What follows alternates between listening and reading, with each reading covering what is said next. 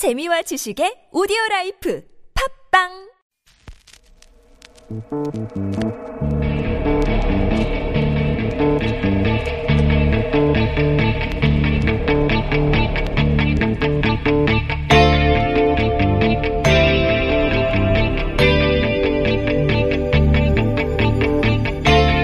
안녕하세요. 뉴스공장 이번 주말 진행을 맡은 양열 변호사입니다.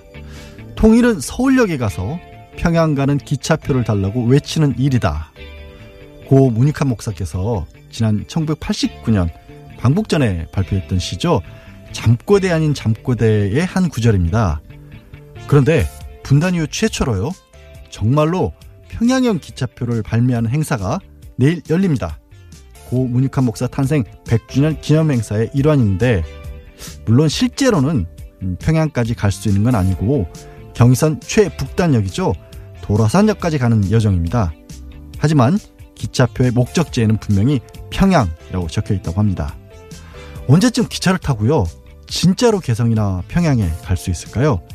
아니죠. 기왕이면 더 멀리 북한을 지나서 만주로 유럽까지 갈 수 있을까요? 그날이 빨리 왔으면 좋겠습니다. 6월 2일 토요일 뉴스공장 주말특근 지금부터 함께 하시겠습니다.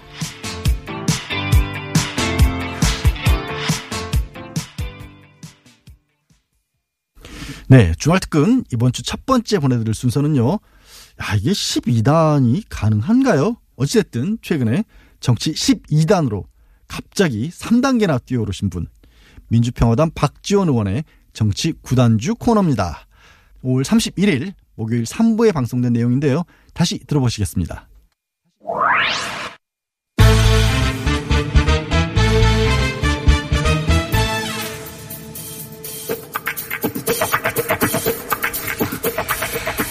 아, 지난주에 점치 12단으로 올라가신 분입니다. 네. 과연 어디까지 올라가실지 민주평화당 박지원 대표 나오셨습니다. 아니죠. 의원님이신데 제가 항상 이제 대표가 붙어가지고 한 번 대표는 영원 대표 아닙니까?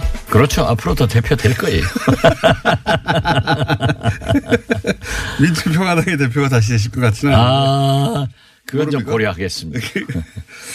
제가 이거부터 여쭤보겠습니다. 그 하도 언론들이 김영철 그 부위원장, 통전부장하고 폼페이오 국무장관이 뉴욕에서 만나는 게 자꾸 뭐, 어, 중요한 뭐 마지막 남아있는 협상을 할 것이다. 이런 식으로 자꾸 보도하던데 정세현 전 장관은 월요일 날 이제 김영철 통전부장이 가기 전에 어, 김영철 부위원장이 미국에 간다는 것은 사실상 실무적인 내용도다 끝났다는 얘기다. 간다면. 이렇게 해석을 했거든요. 근데 언론들은 이렇게 해석을 안 하더라고요. 12단이 보시기는 어떻습니까? 이미 끝난 겁니다. 그죠. 가는 게 네. 끝나는 거죠. 그렇죠. 네. 그리고 김영철 부장이 중국에서 이틀을 기다렸죠. 무슨 항공편 때문에 기다렸다 어쨌다 음, 하는데 음, 네. 그것은 판문점, 예. 싱가폴, 예.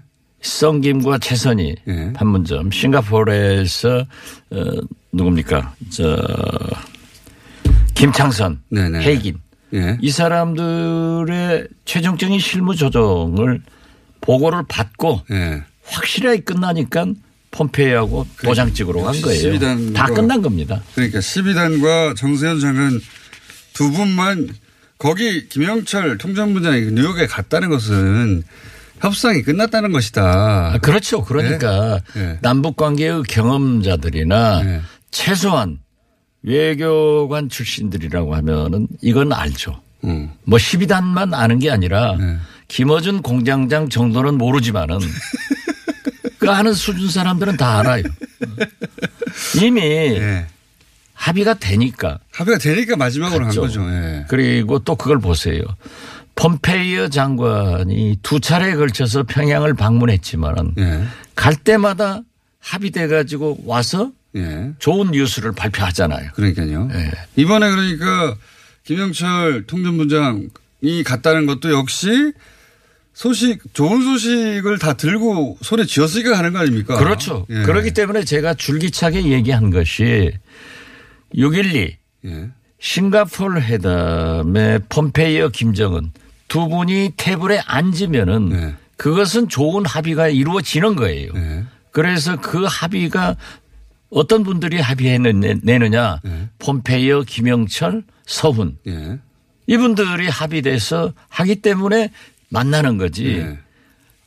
합의가 안 됐으면 안, 안 만나요. 그러니까요. 예. 예. 그리고 저는 또 왜 앞으로도 진전이 잘 될 것이냐 하는 것은 김영철 부장도 그러지만 폼페이어 예. 국무장관도 합의해서 두 정상이 합의한 것이 앞으로 실천이 안 되면 책임지고 나가야 돼요. 그렇죠. 누가 책임지고 나갈 일을 하냐고요. 그래서 뭐 수준이 공장장 정도 미안합니다. 정세현 전 장관과 똑같은 해석을 하시는군요. 예. 정세현 장관은 가기 전인데 곧 갈 것 같고 간다면 끝난 것이다. 그런 시간이다. 이렇게. 그렇습니다. 예. 네. 역시 정세현 장관은 잘 아시니까. 해보신 분이니까. 그렇죠. 또 우리 식구 아니에요. 우리 식구. 대표님도 딱 보시고 아 이제 끝났구나 얘기가. 그렇죠. 아, 해석을 딱. 예, 겨, 저는 사실 경험하셨으니까 그 정상회담을. 김영철 부장이 중국에 가서 네. 미국으로 출발을 안 하길래 네. 아 이게 싱가폴 판문점에서 아직도 미세한 부분 음. 조정이 안 끝났구나. 그러니까요. 이걸 네. 조마조마했지. 딱 간다고 그래서 또 출발했다고 해서 아. 만세했습니다. 그러니까요. 그래서 출발할 때 이미 아 이거 이제 12일 날 열린다. 그렇죠. 그렇게 보신 거죠. 예. 네. 그러면 뉴욕으로 들어갔잖아요. 네. 그래서 뉴욕에 갔다가 그럼 워싱턴에 갈지도 모른다. 뭐 그 말은 안 갈지도 모른다는 식으로 보도를 하는데 그건 어떻게 보십니까? 저는 미국 대통령께서 네. 반드시 김영철 부장을 만나야 된다라고 네. 얘기합니다. 지금 우리가 2000년도 예. 뭐 사실 김대중 대통령 예. 또 제가 가서 심부름을 했는데요. 그때 그 주역이잖습니까? 그렇죠. 얘기 좀 해주시죠 예. 그때. 그러니까 이제 올브라이트, 올라이트 예. 장관이 평양을 가기 전에 예. 조명록 차수가 예. 워싱턴에 가서 클린턴 대통령을 만날 때 군인 정장을 하고 가서 거수경례를 그 붙였습니다. 맞습니다. 예. 그리고 그 답방으로 올브라이트 국무장관이 평양에 와서 김정일 위원장을 만났어요. 예, 예. 이번에도 예. 이번에 거꾸로 했죠. 그렇죠. 폼페이오가 폼페이어 FBI, 아, CIA 국장이 예. 폼페이어 국무장관이 두 차례 평양을 방문해서 김정은 위원장과 만났고 면담을 했단 말이에요. 예. 이번에는 이제 김영철 부장이 가는 것은 네. 제가 볼 때는 뉴욕에서 네. 자기 북한 대사관이 있지 않습니까? 예. 유엔 네. 대사관. 거기에 있기 때문에 펌페이어 장관과 다시 한번 재확인하는 겁니다. 정리한 것 정리한 것 이게 맞지 예. 하고 예. 예. 재확인되면은 혹시라도 일부 언론에서 어 이제 김정은 위원장한테 보고할 사항들이 있거든요. 네. 진행하다 보면은 네. 제 경험도 그래요. 음. 꼭그 사람들은 보고하더라고요. 네. 그래가지고 그 결과를 가지고 다시 확인을 하는데 제가 싱가포르에서 첫 만났을 때도 자기들 대사관에서는 비화 이제 비밀 문건으로 해서 보고를 하니까 저 보완이 된단 말이에요. 그러니까 우리 일부 언론에서 지적한 대로 어, 뉴욕에서는 유엔 북한 대사관이 있기 때문에 평양과 교신을 하는데 아무런 지장이 없을 거예요. 예. 그렇게 해서 혹시라도 마지막 조율이 있을까봐 그렇죠. 예. 한번 예. 만나고 그렇게 해서 김정은 위원장께서 됐다 예. 하면은 비로소 이제 형식적으로지만은 예.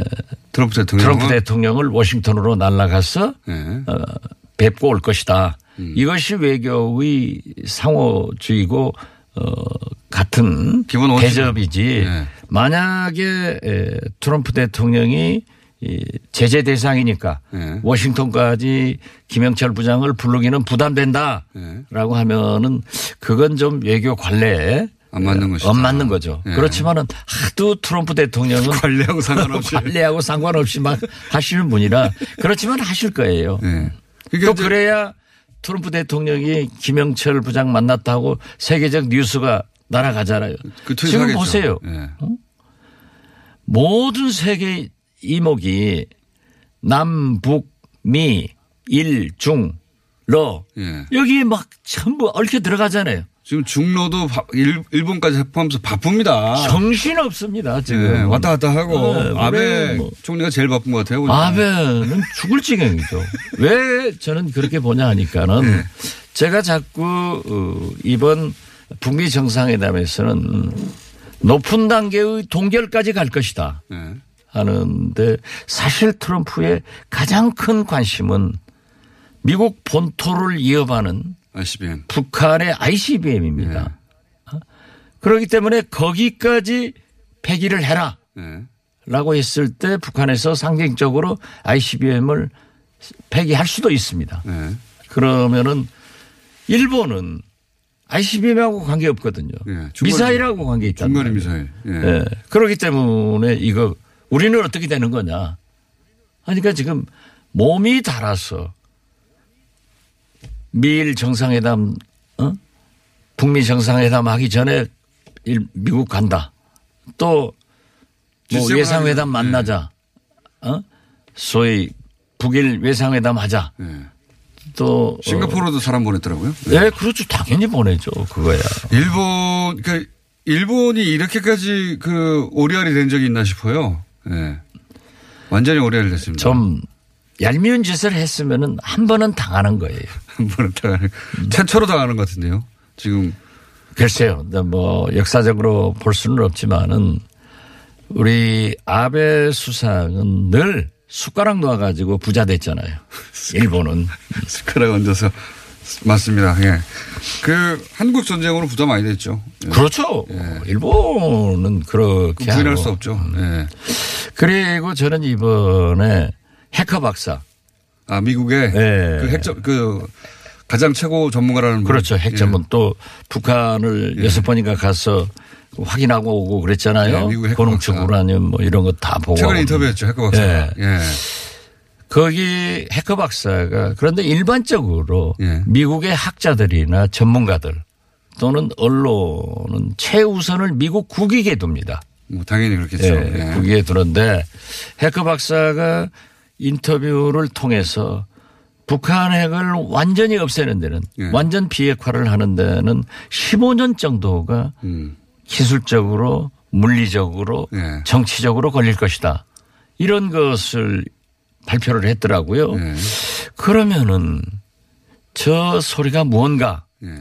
했을 때 저는 역시 그, 어, CBID 예. 당장 선핵폐기 이것은 불가능하고 단계적 동시적 2년 이내에 할 수 있는 최선의 조치가 뭐냐 뭐 그런 합의 그렇죠. 그러니까 네. 예, 트럼프 대통령이 아무튼 핵을 비핵화하는데 예. 2020년까지 하겠다 한 것을 좀 뒷받침해 주면서 예. 네. 어, 북미 정상회담을 성공 길로 가도록 그리고 뭐 우리 한국이나 미국 시민들이 왜 당장 핵폐기안 하느냐 네. 이러한 여론을 좀 기술적으로 어, 대변해 준 것 아닌가 저는 그렇게 봅니다. 그러니까 그 트럼프 대통령이 물론 뭐 외교 관례나 그동안에 뭐 프로토콜이나 이런 걸 무시해서 무시해서 가는 게 지점도 있지 않습니까? 아, 그렇죠. 예. 그거 다들 사실 6월 12일도 백악관 내에서는 그때까지 준비하기 어려울 거다. 는 얘기가 스텝살 사이에서는 있었나 본데 그 뉴욕타임스 보도를 보면 근데 트럼프 대통령은 그런 절차를 안 따지니까 확, 확 뛰어넘잖아요. 그래서 6월 1 2일 가능할지도 모른다는 기사도 있었어요. 그러니까 그 제가 자꾸 얘기했습니다마는 지금 미국 살아있는 최고의 외교가 외교 대부 키신저 박사가 트럼프이기 때문에 성공할 수 있다. 그, 그런 얘기가 요, 요즘은 나오기 시작했습니다. 아, 그런데 보통뿐이 아니죠.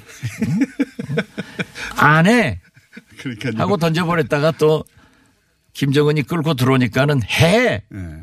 그리고 12일 날 다 준비해. 네. 그런데 사실 어, 저도 좀 이렇게 때려보니까는 그 호텔 이런 것들을 전부 그대로 두고 있더라고요. 네. 그래서 나는 틀림없이 12일 한다 이렇게 봤어요. 근데 이제 그 해커 박사가 15년 걸린다고 했, 하긴 했는데 트럼프 대통령은 그러면 2년 내에 할 수 있는 맥시멈을 지금 그 타겟을 할 거 아니겠습니까? 그렇죠. 예. 네. 그 2년 내에 어, 할수 있는 맥시멈을 가지고 이 정도면 이 정도면 CBI 사실상의 CBID가 맞다라고 선언 을 하겠죠. 예. 해커 박사가 전문가로 기술적으로 따진 거하고는 다르게 네. 고 선이 어느 정도 선이 될까요? 글쎄 IAEA에서 핵사찰을 한다 하더라도 네. 굉장한 한계가 있고 시간도 오래 걸리더라고요. 오래 e 걸리죠. 네. 그리고 e 그 어, 고농축 우라늄 같은 것은 뭐 진짜 한 덩어리 땅속에다 예. 묻어놓으면 그걸 어떻게 찾아요? 못 찾죠 사실. 네. 그렇기 네. 때문에 저는 자꾸 트럼프 대통령 말씀이 맞는 게 있어요. 과거의 실수를 되풀이하지 않겠다. 예. 그건 우리가 그 김정일 위원장과 미국이 예, 두 차례 정도 두 차례 예. 정도 했을 때 우리는 에너지 지원을 했지만은 물론 뭐 여기서 시비는 있습니다. 미국이 먼저 깼다, 북한이 먼저 깼다라고 하는 것이 있지만은 어떻게 됐든 김정일 위원장은 도움을 받으면서 형식적으로는 안 한다고 하면서 몰래 몰래 쌍주머니를 찾단 말이에요. 네. 그렇기 때문에 이번에도 김정은 위원장이 그러한 것을 못하게 하는 네. 이게 가장 큰 문제인데 저는 2년 내로 최소한 북한에서 ICBM, 네. SLBM 이런 것들을 완전히 파괴시키면서 진정성을 보이는 것이 완전한 비핵화를로 접어드는 2020년이 되지 않을까. 그리고 지금 고농축 우라늄 본토까지나 타격할 수 있는 건 다 폐기하는 그렇죠. 폐기, 폐기 대상이 네. 될 것이고. 그게 네. 트럼프 대통령으로서는 제1 네. 목표예요. 탄도 얘기도 나오지 않습니까? 탄도. 뭐 20여 개 정도 있다고 알려졌는데 그게 20여 개인지 10개인지 50개인지 뭐 알 수가 없고 사실은. 그러니까 그 핵탄도 같은 것도 네. 어 일부 ICBM, SLBM 그런 거 이렇게 일부를 저는 김정은 위원장이 성의껏 이번 네. 풍계리 갱도 폭파하듯 할 거예요. 네. 그렇지만 미국으로서는 지금 누가 몇 개 가지고 있는지 모르잖아요. 누구도 모르죠. 네. 탄도 조그맣거든요. 네, 그리고 감춰놓으면 어떻게 알아요? 그거 네. 뒤지로 어떻게 닿습니까? 근데 이런 의미는 있는 것 같습니다.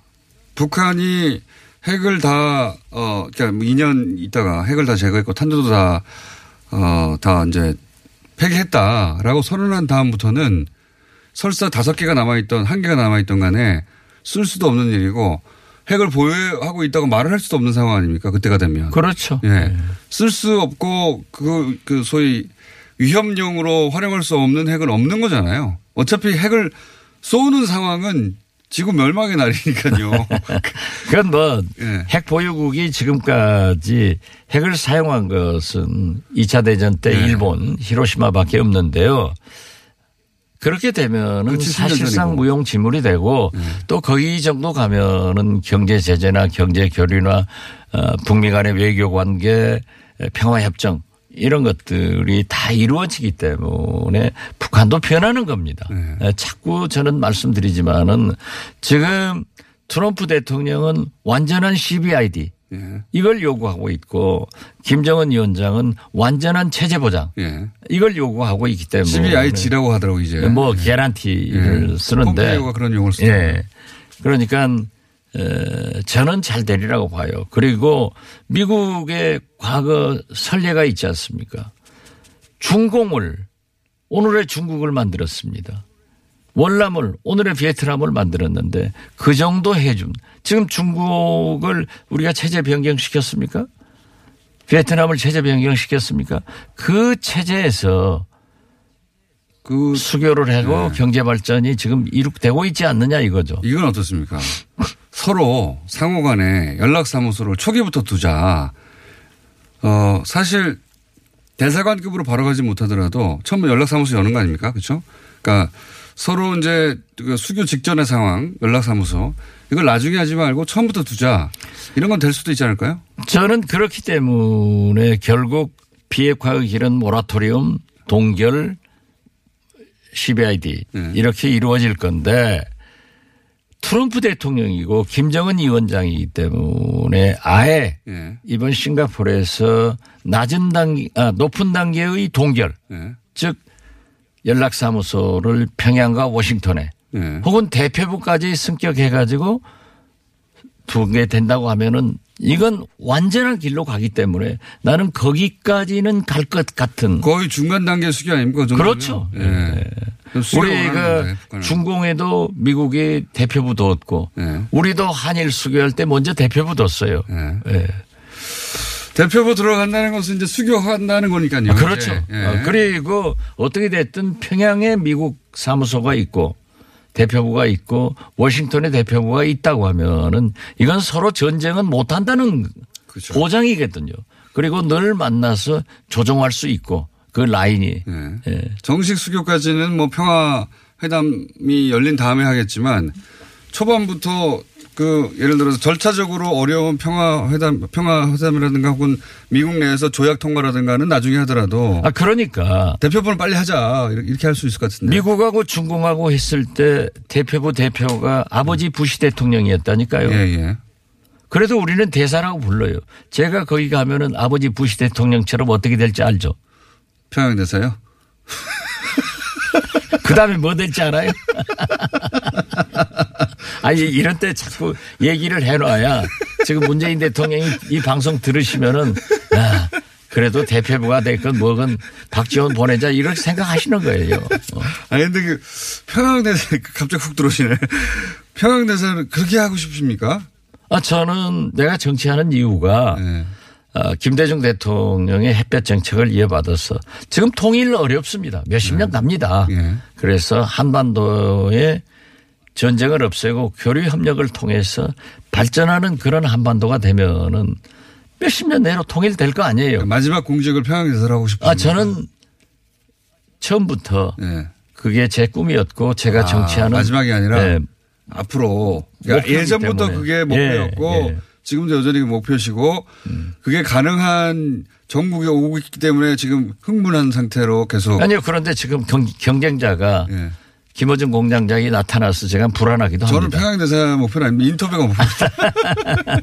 인터뷰 목표인데 평양대사 어, 그런 날이 올 수도 있겠죠. 아, 와야죠. 네, 아니, 그러니까. 아, 제가 못 가더라도 네. 빠른 시일 내에 와야 되고 이번 6.12에서 저는 그게 합의되면은 이 세계적인 그러니까 대변동이 일어난다. 6일, 6월 12일 날 만난다는 자체가 이미 성공이니까. 그렇죠. 예. 네. 만난다는 자체가 성공이에요. 거기서 뭐 단판 자꾸 얘기하는데 단판 다 끝나고 만나는 거 아닙니까? 이미 합의 다 됐어요. 예. 그러니까요. 네. 여기서 남은 변수가 있습니까? 남은 변수는 앞으로도 있을 겁니다. 트럼프 예. 대통령에게 12일까지요. 예, 그렇죠. 그러니까 트럼프 대통령의 제가 자꾸 얘기지만은 우리가 2000년 6.15 남북 정상회담 할 때도 마지막 날까지 그러죠. 우리가 예. 발표는 못했지만은 얼마나 많은 그 고충이 있었는가. 오죽하면 마지막 날 오지 말라고 하는 그러한 음. 것도 우리가 다 극복해서 했는데 이건 우리 민족끼리도 만나는데 이렇게 어려운데 어려운데 이게 철천지 원수인 미국과 북한이 네. 이 전쟁 단계에서 만난다고 하는 것은 이게 대사변입니다. 이게 모든 것이 잘 된다. 이렇게 어떻게 보겠어요. 그렇지만 지금 현재 진행되는 것으로 보면은 100%잘 되고 있다. 12일 남았습니다. 12일. 예. 출발하려면은 미일 출발하니까 11일 남았네요. 비행기 타면 끝나는 거니까요. 그렇죠.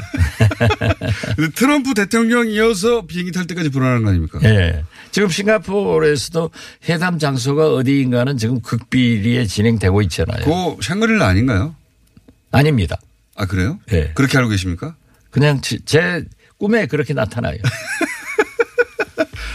다들 샹그릴라로 추정하고 있던데 샹그릴라는 아니라고 보시는군요. 저는 아니라고 봅니다. 혹시 호텔이 아니라 대통령궁이나 이런 데 아닙니까? 글쎄요. 잘 모르겠습니다. 아시, 아, 이렇게 말씀하실 때뭐 네. 아는 거 있을 때. 아니요. 그러니까 저는 아닌데 걸겠습니다. 아, 샹그릴라가 아닌데 네. 걸겠다.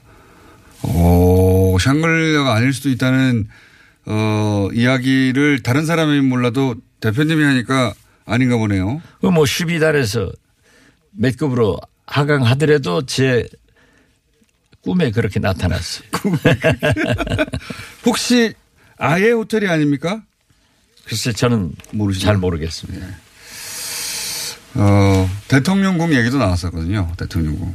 근데 대통령궁을 그러면 대통령 빌려줘야 되는 거 아니냐. 그래서 대통령이 말이 되냐 뭐 이런 얘기도 있긴 했었는데.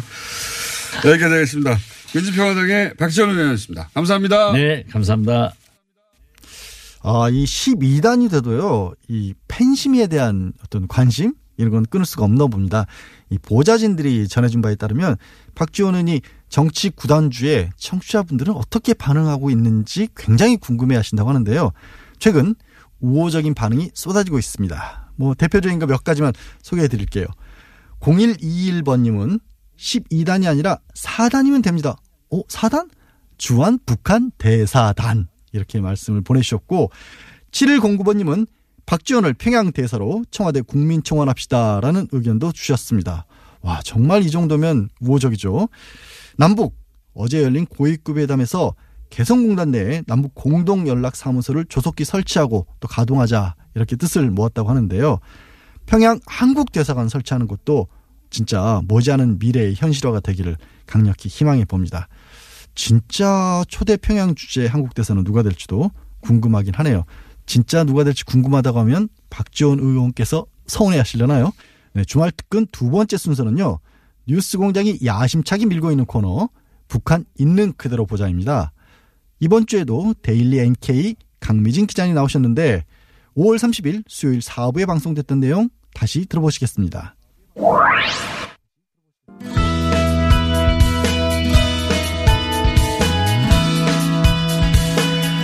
자, 어, 있는 그대로 보자. 있는 그대로 보자. 북한, 저희가, 어, 약 한 달여 전부터 만든 코너입니다. 아니면 두 달 다 돼가는군요. 예. 어, 3주 연속 모시는 분입니다. 어, 데일리 NK의 강미진 기자님 나오셨습니다. 안녕하십니까. 네, 안녕하세요. 네. 어, 뉴스 공장 나오고 나서 그, 여기저기서 연락 많이 오죠. 와, 여기저기서 전화도 많이 오고요. 어, 저 아파트의 엘리베이터에서 만나면 좀 모르는 사람인데도 이제 아마 주변에서 저 강미진 기자라고 이렇게 조금씩 알려졌나 보니까 그러니까 뉴스공장 강팬인데 오, 네. 뉴스공장 나고 뭐 다스베이다에서도 나오냐고. 네. 네. 많이 들으십니다. 잘하셔야 돼요, 이제. 자, 어, 오늘 제가 여쭤보려고 하는 것은, 어, 북한 주민들이 가지고 있는 주변 국가에 대한 인식. 네. 최근에 이제 그, 어, 미국이고 일본이고 뉴스가 굉장히 많이 나오고 네네. 있으니까 네. 예. 우선, 어, 북미 정상회담, 예. 네. 예. 여기에 대한 관심을 한번 여쭤볼게요. 그, 미, 그 북한은 미국을 승량이라고 그러잖아요. 그렇죠. 가장 나쁜 짐승이 네, 승량이라면서 철천지 원수라고 하죠. 철천지 원수 네. 승량이. 백년 숙적이라고 하죠. 백년 숙적. 네. 그 승량이 말고 나쁜 짐승이 또 뭐 있습니까? 여우가 있죠. 여우. 네. 여우는 어디입니까? 일본이죠. 자, 승냥이는 미국, 여우는 일본인데 우선 어, 북미 정상회담에 대한 관심이 제가 다른 탈북자분한테 들었는데 남북 정상회담보다 훨씬 적다고 하더라고요. 모르는 아예 관심을 안 두는 주민들이 많습니다. 음. 왜냐하면 제가 이제 그 통화를 하는 주민들도 북미 회담에 대해서 가면 그것까지 우리가 알아야 되냐. 네, 네, 우리 그 남북 회담만 알면 되지. 네. 미, 뭐 미국하고 회담하는 거는 미국 놈들한테 너무 속았기 때문에 너무 속았기 네, 때문에 네, 잘안 믿는다. 네. 그러니까요, 그거 그 의외였어요. 지금 남쪽에서는 남북 정상회담 물론 중요하고 판문점 네. 선언도 굉장했지만. 결국은 북미가 싱가포르에서 만나서 거기서 끝을 내야 한다. 관심이 크거든요. 네, 그렇죠. 근데 이제 저도 그 며칠 전에 다른 분한테 들었는데 북미 정상회담은 그렇게 큰 관심 없다고 남북 끼리 잘 문제 풀면 되는 거 아니냐 이렇게 그렇죠. 생각을. 네, 그렇게 네. 생각을 하는 거죠. 그래서 북한이 주장하는 게 우리 민족끼리라는 거지. 네. 미국은 뭐. 숟가락 얹지 말라 이거는. 숟가락 얹지 말라. 그러니까요. 상황이 지금 다릅니다, 그죠? 네. 예. 그렇다 하더라도 미국에 대한 인식이 좀 바뀌긴 바뀌었겠죠? 이전보다는 많이 바뀌었죠. 네. 어쨌든 뭐 폼페이오가 이제 그 왔고. 북한에 왔다 가고 네. 어 북한 주민들이 미국의 한국인을 이제 풀어준 거는 잘 모르더라고요. 네, 뭐잘 한국계 미국인 모르는데 얘기를 하니까 그 정도로 갔으면 음. 사회가 좋아지는 것 아니냐. 음. 네 이런 얘기를 하더라고요.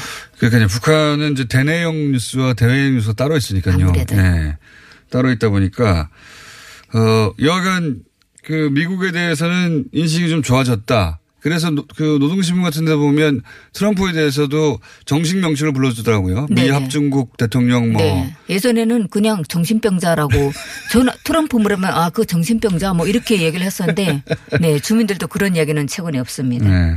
그게 뭐 그런 이야기는 미국 내에서도 있었으니까요. 예. 예. 불안정하다 정신이. 네. 예. 지금은 그렇게 얘기하면 안 되는 상황이고요. 어. 덕분에 북미 정상회담이 열리니 어, 열리니까요. 열릴 것 같으니까요. 네. 어쨌든 요거 이제 어, 제가 알려드립니다. 북한에서는 남북 정상회담을 더 높이 친다. 예. 그렇죠. 예. 그래서 2차 남북 정상회담도 굉장히 큰 뉴스가 됐겠어요. 네. 야, 북한에서. 아마도요. 예. 자, 그러면 그래서 미국은 가장 나쁜 승량이고요. 그 다음 그 다음이 이제 일본입니다. 일본에 대해서는 북한 매체들이 수시 때때로 네. 예. 비난을 많이 하죠. 비난 성명을 많이 내고 네. 예. 그리고 최근에 이제 일본이 이 남북 정상회담, 북미 정상회담 관련해서 어 우리가 좋아하지 않을 어 법한 행동들을 많이 했기 때문에 네. 어 우선 일본에 대해서 이제 평균적인 인식은 어떻습니까? 미국 다음으로 나쁜 나라? 네, 그러니까 저희가 학교 때 공부를 하게 되면요, 예. 펜촉 있잖아요. 예. 이렇게 예. 그 거기에다가 미국랑 끼고 일본랑 끼고 그러고 공부해요. 이렇게 끼고 예, 두기는 그런 심정으로 공부하라는 거죠. 학교에 가면 어, 그런 어, 네 선선아들이 좀 많고요. 예. 그만큼 인식이 일본 일본이라고 하게 되면 그냥 쪽발이 이런 얘기가 좀 많은데요. 아, 그러니까, 그건 남북이 그렇게 다 불렀군요. 예, 아, 예, 그러니까 방송 용어는 아닙니다만. 네, 네, 일본을 미워하는 사람들은 저는 그 말이 이제 처음에는 몰라서 무슨 말인 줄 몰라서 네. 인식을 못했었는데 고노야로 막 이렇게 얘기를 하더라고요. 아, 욕이죠 그, 욕. 예. 네, 그 찾아보니까 예. 네 예. 욕을 예. 그렇게 하더라고요. 그러니까 사실 일본에 대해서는 북한 주민들이 간사하고 계략이 많은 나라, 음. 에, 예, 36년간 우리나라 자원을 훔쳐간 나라라고 네. 생각을 하기 때문에 그러니까 통화를 저번에 하다가 이제 일본하고 미국에 대해서 물어보니까 북한 주민이 뭐라고 얘기를 하냐면 승량리의 간교한 계략에 속지 말고 여우가 눈물 쩔쩔 짠다고 어 동정하지 말라고 그렇게 음. 얘기를 하더라고요. 그래서 그 당연히 어, 승량이는 미국일 거고 여우는 일본일 거지 하니까 그렇지 이렇게 네. 얘기를 하는 거예요. 승량이 여우 딱 하면 다 나라가 딱 나오는 거죠. 네. 네. 일본을 그 북한 입장에서는 사실 수교를 하지도 않은 나라고 예. 그렇죠. 예. 일제 시대의 보상도 하지 않은 네. 나라고 네. 어 간교하다고 생각한다. 네. 예. 어 족발이에서 나온 말이죠. 예, 족발이. 왜냐하면 이게 그 개다 예, 신발이 이렇게 갈라지잖아요. 네, 네, 네. 그거 예, 그거 거기서 나온 말이라고 네. 하는데 하여튼 어. 어, 방송 용어는 아니다만 일본은 미국 그 북한에서 그렇게 부른다는 거죠. 네, 네 예. 네. 어 간교한 나라다. 반성이 없다.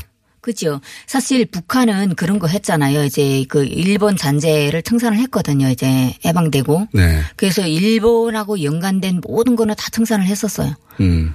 그리고 항일 독립운동 이제 남쪽에서는 독립운동으로 많이 표현하고 북쪽에서 항일운동이라고 네네. 많이 표현하는데 그렇게 한일운동 독립운동한 사람들에 대해서 굉장히 높이 그렇죠. 평가하고 네, 지금도 그 뿌리도 있고 그 후손들도 네. 대우를 받는 거죠. 그렇죠. 네. 우리나라하고 는 정반대 상황입니다. 아. 남쪽에서는 독립운동하는 분들이 3대가 망한다고 그랬거든요. 아, 제가 네, 들은 것 같아요. 예. 그 친일은 부자가 되고 예. 독립운동한 사람 망하 네, 망갔다고. 어, 남쪽에서는 그 부끄러운 역사고요. 아. 적어도 그 대목에 있어서는 북한에서는 항일운동한 분들이 그렇죠. 네. 굉장히 인정받고 가장 네. 좋은 집을 얻고 지금도 역시 마찬가지죠. 지금도 네. 네. 그 자손들도 계속 그렇죠. 대우를 받고 그게 정상이죠 사실은 어, 그 대목은. 그러니까. 그러다 보니 더더욱 일본에 대해서 반감을 계속 유지하고 그렇죠. 있다. 예. 자, 그렇다 하더라도 일본이 경제가 발전하고 네. 그러다 보니까 뭐, 뭐 우리도 그랬었는데 일제가 인기 있고 뭐 그러지 않았습니까? 어, 당연이죠. 어. 아마 80년대, 90년대 초까지만 해도 네. 어, 결혼을 하는 집에서 본산재 하나를 가지고 가면 본산재가 일본 네. 제품이죠. 본산재 하나가 있다면 아, 그 집은 잘 사는 아, 집이라고 네. 그런 인식이 있거든요. 그건 전세에 그랬습니다. 네. 제가 요 몇 년 전까지 이제 북한 시장의 그 추이를 이제 조사를 하다 보니까 도대체 북한 주민들이 어떻게 바뀌었는지 궁금해서 네. 조사를 해봤습니다. 근데 일본산이 지금도 팔리고 있는데요. 네. 어, 한국산 다음에 아직까지 일본산이더라고요. 아, 한국산이 이기 한국산은 네. 어, 대, 뭐 그 대체됐군요 이제. 네, 물어도 예. 안 보고 한국산은 1등인 거죠. 어허. 한국산 인기 있는 제품 뭡니까? 예를 들면 가전 제품 같은 거. 어, 제가 최근에 이제 전화를 하다 보면 믹서기. 아, 믹서기요? 네. 왜요? 믹서기 대부분 주민들이 다 장사를 하고요. 건강식품도 어. 저희 믹서기 갈아서 이제 음료를 아. 만들어 먹잖아요. 아하. 네, 그런 것도 하고요. 어, 주방에서 마늘 이제 갈아서 하는 것도 믹서기를 사용하고 되게 이제 다양하게 하고요. 제가 얼마 전 엊그제예요. 이제 전화를 하는데 진공포장기라서 제가 깜짝 놀랐거든요. 진, 진공포장기? 네, 진공포장기. 그렇게 가지고 이제 전화를 하면서 핸드폰 두 개니까 다른 핸드폰으로 진공포장기 이제 검색을 해봤어요. 네. 그랬더니 이제 비닐 그렇죠, 봉제, 그렇죠. 네, 그걸 하는데 자기가 그거 지금 한국 걸 쓰고 있는데 네. 몇년 되니까 어디가 고장인지 지금 고장나서 못 쓰고 있다. 어. 그래서 제가 저희 딸 보고 물어봤는데 엄마 나도 장사하려고 집에 하나 자그만 거 있을 거야. 아하. 네. 장마당에서 장사를 많이 하다 보니까 그렇죠. 이제 사람들이 네. 물건을 진공 포장기 아, 한국산 진공 포장기 네. 아, 이거 생각해 보지 않았던 거네요. 믹서기도 그렇고. 네. 어쨌든 이제 일본 제품이 인기가 있었던 시절이 있었는데 그걸 이제 한국 제품이 대체했다. 대체됐죠, 이제. 네. 예. 중국을 어떻습니까? 중국. 중국에 대한 그 북한의 인식 에, 권력계층에서 하는 강연제강이라든가 네. 당간부를 네. 대상으로 하는 그강연제강이 따로 나옵니다. 네. 예, 간부 강연회에서는 아마 그런 것도 저희 있을 때도 2004년, 2005년 이럴 때 간부 강연회에 가면 그런 얘기를 했던 것 같아요. 오. 어. 이제 믿을 수 없는 나라 중국 이런 제목을 음. 가지고 에, 예, 우리는 이제 38 어쨌든 에, 38선은 한민족이기 때문에 네. 이해가 네. 가능할 수 있는 그런 대치 상태라고 해도 음. 그렇지만 중국은 철저하게 믿으면 안 된다. 아하. 오늘 여기까지 하고 너무 재밌습니다. 또 모시겠습니다. 강민진 기자였습니다. 감사합니다. 감사합니다. 내일 뵙겠습니다. 안녕. 네, 북한 있는 그대로 보자 코너. 이번 주에는 북한 주민들은 과연 주변국에 대해서 어떻게 생각하고 있는지 살펴봤는데요. 역시나 청취자분들 반응 참 뜨거웠습니다. 조성덕님이죠. 북한이 중국에 대해 잘 알고 있네요라는 의견 주시기도 했고요. 중국과 일본에 대해서 약간 좀 뭐 비속적인 표현이라고 해야겠죠. 그런 거를 남과 북이 함께 사용하고 있다는 사실도 놀랍긴 합니다. 자, 2018년 6월 한반도를 둘러싸고 있는 강대국들 외교전이 참 치열합니다. 한반도 평화를 위해 다름 아닌 우리들이 단결해야 할 때 아니겠습니까? 이 우리란 말을 쓸 수 있다는 것도 참 뜨겁습니다.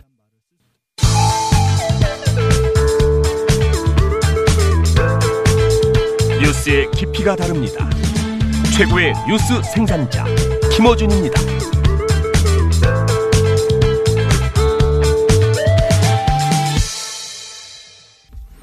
네, 주말 특근 마지막 순서로는요. 과학 팟캐스트 진행자 원종우 씨의 과학 같은 소리 하나 코너를 준비했습니다. 5월 29일 화요일 4부에 방송됐던 내용입니다. 다시 들어보시죠.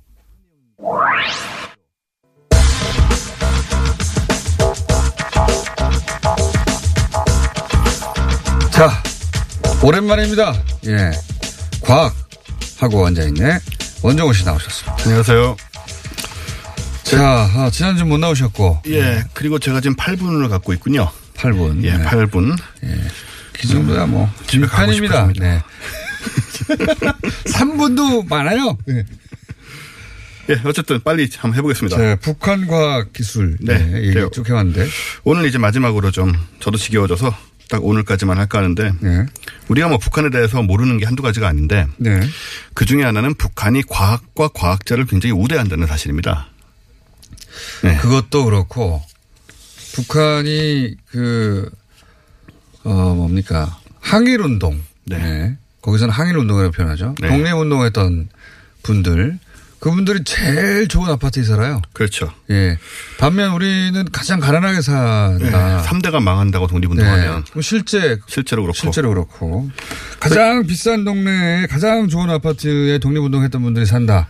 그렇습니다. 네. 뭐 그런 여러 가지 상황들이 있는데 사실 북한은 김일성 때부터 전통적으로 과학자를와 과학을 중시해왔고요. 네. 그 김정일 시대 말기인 2010년에 이제 북한의 사회주의협법 27조 새로 바뀐 네. 예. 27조 이런 말 있어요. 헌법에 국가는 언제나 기술 발전 문제를 첫 자리에 놓고 모든 경제 활동을 진행한다. 오, 그러니까 헌법에 이르기 명시될 정도로 음. 중요하게 생각을 하고 그런 다음에 이제 김정은 시대가 금방 되지 않았습니까? 네. 훨씬 더 강화가 되죠. 더강화 된다. 네. 네. 일단 김정은 집권 이후에 그 평양의 과학자 교육자 아파트들을 짓고 네. 아파트들의 이제 과학자들을 우선 배정해주기 시작을 합니다. 음. 그 전에는 과학자들이 생활이 그렇게 좋진 않았어요. 음. 할 일도 많고 뭐뭐 뭐 사회적 존경 정도로 얻었지. 그렇죠. 그렇죠. 예. 그런 식이었는데 경제적 부를 가진다든가 이런 건 뭐 불가능했는데 그렇습니다. 지금 이제 그런 것까지 얻어. 제일 좋은 겁다 아파트를 또 주기 시작했습니까? 말하자면. 그렇죠. 어. 그래서 이제 그 부모들이 예. 애들 키우는 부모들이 이 자연과학 전공하면 이제 10년에 걸친 군사 복무도 면제가 되고 오. 또 좋은 집을 얻어서 좋은 배급 받고 살 수 있기 때문에 아이들을 과학자로 키우고 싶어하는 게 요즘 유행입니다. 북한에. 2002년에 우리 그 부모들이 축구 비슷한 거죠. 예, 축구 학교 네. 대거 아이들 데리고 가고 김연아 선수 이후에 빙상 대, 대거 하려고 한 것처럼. 그렇습니다. 아하. 대부분이 이제 좀 실망을 맛보셨을 텐데. 굉장히 탁월한 재능이 필요한 아, 영역인데. 예. 어쨌든 그래, 그렇죠. 그렇게 하기 시작했다. 예. 음. 그리고 눈에 보이는 것들이 굉장히 많은데요. 예를 들어서요. 2015년에 이제 과학기술 전당이 평양에 세워지는데 예. 이게 과학전자도서관하고 대중대상의 과학관 합친 거라고 보시면 돼요. 음. 근데 10만 평방미터의 건물에 500명이 숙식할 수 있는 23층 숙소까지 만들어 놓고 굉장히 네. 화려하게 지어놨습니다. 이런 이제 과학관 같은 걸 또 지었고요. 네. 그 없는 살림에 당시에 과학관. 네. 저는 이제 한번 들어가 보고 싶죠 안에. 그 전시를 어떻게 했는지 궁금한데 과연 그 세련되게 했을지 아니면 좀 촌스러울지 그것 되게 보고 싶은 마음이 있고요. 그다음엔 이제 과학 자들을 위한 주택단지 건설이 이제 아까 말씀드린 것처럼 위치가 중요하죠 위치가 이게 사실은. 다 평양의 그 대동강변이라든가 굉장히 좋은데 다 위치하고 있습니다. 평양의 명동은 연명거리라고 그렇죠. 예, 그 이게 싱가포르 아니야라고 싶을 정도의 그 큰 높은 빌딩들이 최근에 지어져 가지고 예, 이것도 그래요. 네. 여기도 그런데 일단 몇 군데가 있습니다. 2013년 이럴 때 지었던 은하 과학자 거리니 뭐 위성 과학자 주택지구 이런 데는 낮은 아파트 단지 정말 네. 말 그대로 주택 단지인데 2015년에 이제 미래 과학자 거리가 네. 대동강변에 예. 완공이 되죠. 예. 이거야말로 홍콩이나 상하이를 방불케 하는 저 이제 흑백 사진이긴 합니다만은 압니다. 그 여명거리예요. 예. 이, 게 여명거리가 아니고 예, 여명거리 아니에요. 그러 예, 이게 미래 과학자 거리고요. 아~ 예. 여명거리와 여명거리 이상으로 굉장히 화려하게 그 거의 그 어, 홍콩. 그렇습니다. 상하이 생각하시면 되겠네요. 네, 그런 분위기로 딱 이제 강변에 있고 하니까 더 그런데 어허. 여기는 이제 19개 동의 고층 다, 아파트 단지하고 150여 개의 상업시설, 김책공업 종합대학, 자동화연구소, 뭐 유치원, 학교, 체육공원 이런 걸 가지고 단지를 아. 2015년에 과학자들을 위해서 또. 이게 우리로 치면 명동이나 압구정 땅값 제일 비싼 데다가 그렇죠. 거기에 과학자들을 위한 단지를 고층 빌딩으로 지어준 거네요. 과학자들이 살 수 있는 곳을 이렇게. 어. 네. 그래 얼마나 우대를 하는지 알 수 있고. 그러네요. 그 사실 말씀하신 여명거리 등으로 인해서 지금 북한 평양은 굉장히 화려한 도시가 되고 있습니다. 네. 근데 이제 물론 이제 이런 걸 지은 거는 어, 좀 핵과 미사일 기술 개발을 좀 독려하기 위한 것도 있지만 이 고립된 북한 체제에서는 독자적인 과학 기술 개발이 굉장히 중요하잖아요. 네. 그렇기 때문에 이런 거를 지금 김정은이 특별히 좀 장려를 하고 있는 것은 굉장히 어, 눈에 보이는 그런 상황이고 근데 요거보다 더 재미있는 점이 뭐냐면 이 과학자들의 대우 관련돼서 어, 우리 저 몇 년 전에 북한 미사일 발사 실험 실패했던 기억나시죠? 동해에 뭐 가다가 폭발하고 뭐또 네. 폭발하고 네. 두세 번 연달아 일어났습니다. 네. 그때 우리 한국 사람들 다들 아우 제 책임자를 전부 아우지에 가지 않겠냐. 음. 이런 우려 아닌 우려를. 그러니까 아우지 얘기가 언제 때 얘기인데 아직도 아우지 무엇만 하면 아우지라고 그래요. 네, 네. 뭐 50년 전 아우지 얘기를 아직도 하고 있는데. 그거밖에 아는 게 없고 하도 아우지 얘기를 또 언론에서 많이 하니까. 그렇죠. 그래서 아우지 탄광으로 가서 이제 강제 노동을 하고 있다라는 식으로 네. 상상을 했는데 아직도 아우지 탄광이 있나 모르겠어요. 모르겠어요, 저도. 그것도 그 사실일지도 모르겠어요. 예. 근데 그런 일이 일어나지 않습니다. 왜냐하면 어, 북한은 전통적으로 과학적 실패에 아주 관대한 문화가 있어요. 아니 그 모든 그 과학적 발전이 실패 없이 네. 이루어지는 경우 없죠. 당연합니다 그건 너무. 근데 이런 나라가 생각보다 많지 않습니다. 우리나라도 이렇지 못해요. 아 그래요? 예, 우리나라도 그러니까 좀 설명을 드리면 북한에서는 김일성 초기부터 과학은 실패를 통해 성장한다는 사고 방식이 완전히 뿌리가 박혔어요. 어. 그래서 과학자들이 실험이나 연구를 하다가 실패하는 것에 대해서 거의 책임을 묻지 않습니다. 어. 다시 하게 해줘요 계속. 좀 뜻밖이죠. 바로 이제 뭐 어디 보낼 것 같은데 진짜.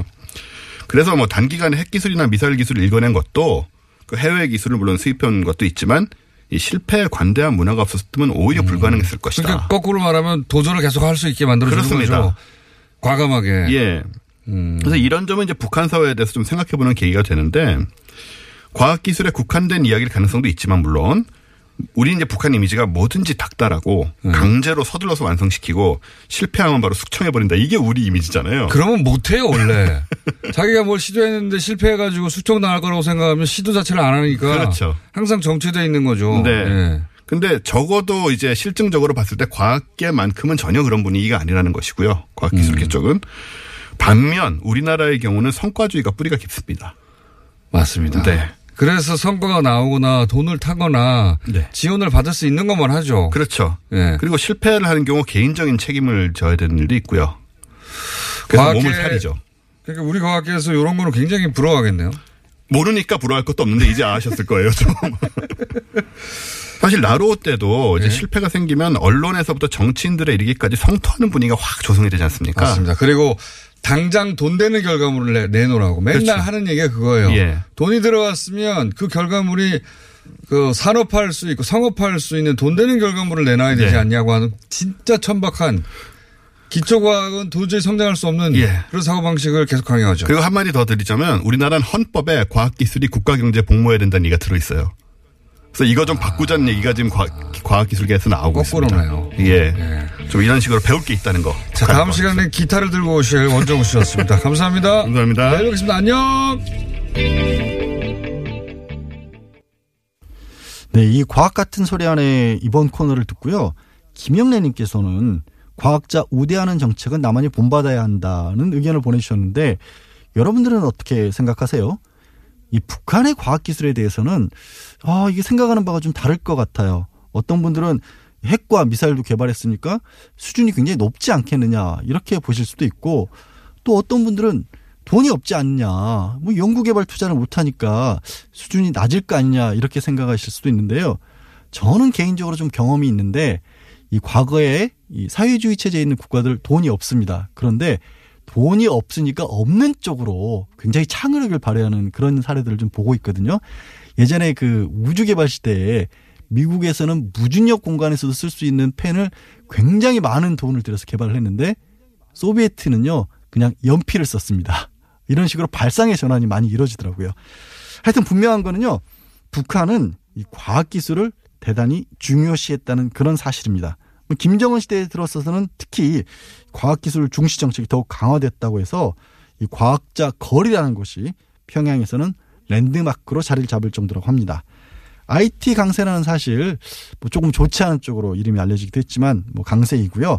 최근에는 인공지능이나 나노 기술에도 관심을 기울이고 있다고 하는데 남북 교류가 활성화되면 평양의 과학자 거리도 한번 걸어볼 날이 오겠죠. 네, 어제 열렸던 남북 고위급회담 북측 단장이요. 리성권 조국평화통일위원회 위원장이죠. 손석희 JTBC 대표를 직접 거론했습니다. JTBC 기자가 질문하니까 아니 손석희 선생이랑 잘하는 것 같은데 왜 그렇게 질문합니까? 라면서 좀 까칠한 반응을 보인 건데 저는 이 뭐 기자의 질문과 대답을 들으면서 북한이 정말 한국의 언론 지형까지도 꿰뚫고 있구나 하는 그런 생각이 들었습니다. 그런 점에서 북한의 고위 당국에서는 김호준 뉴스공장도 반드시 알고 있을 거라는 확신까지 들게 만들더군요. 그렇지 않아도 사실 뉴스공장 제작진들이 김정은 북한 국방위원장 섭외하려는 시도를 했다 이런 얘기 약간 황당하지만 충분히 이 사람들 그러고도 남을 사람들입니다. 어쩌면 뭐 김정은 위원장이 아니더라도 김호준 뉴스공장에서 북한 고위급 인사를 인터뷰하는 일이 있을지도 모르겠습니다. 언제쯤 아니면 누가 그 첫 번째 대상이 될지 많이 궁금하시죠? 그날이 빨리 오도록 저도 애청자 여러분들과 함께 열심히 기원하겠습니다. 뉴스공장 주말 특근 오늘 준비한 순서는 여기까지고요. 저는 꼭 다시 언젠가 돌아옵니다. 고맙습니다.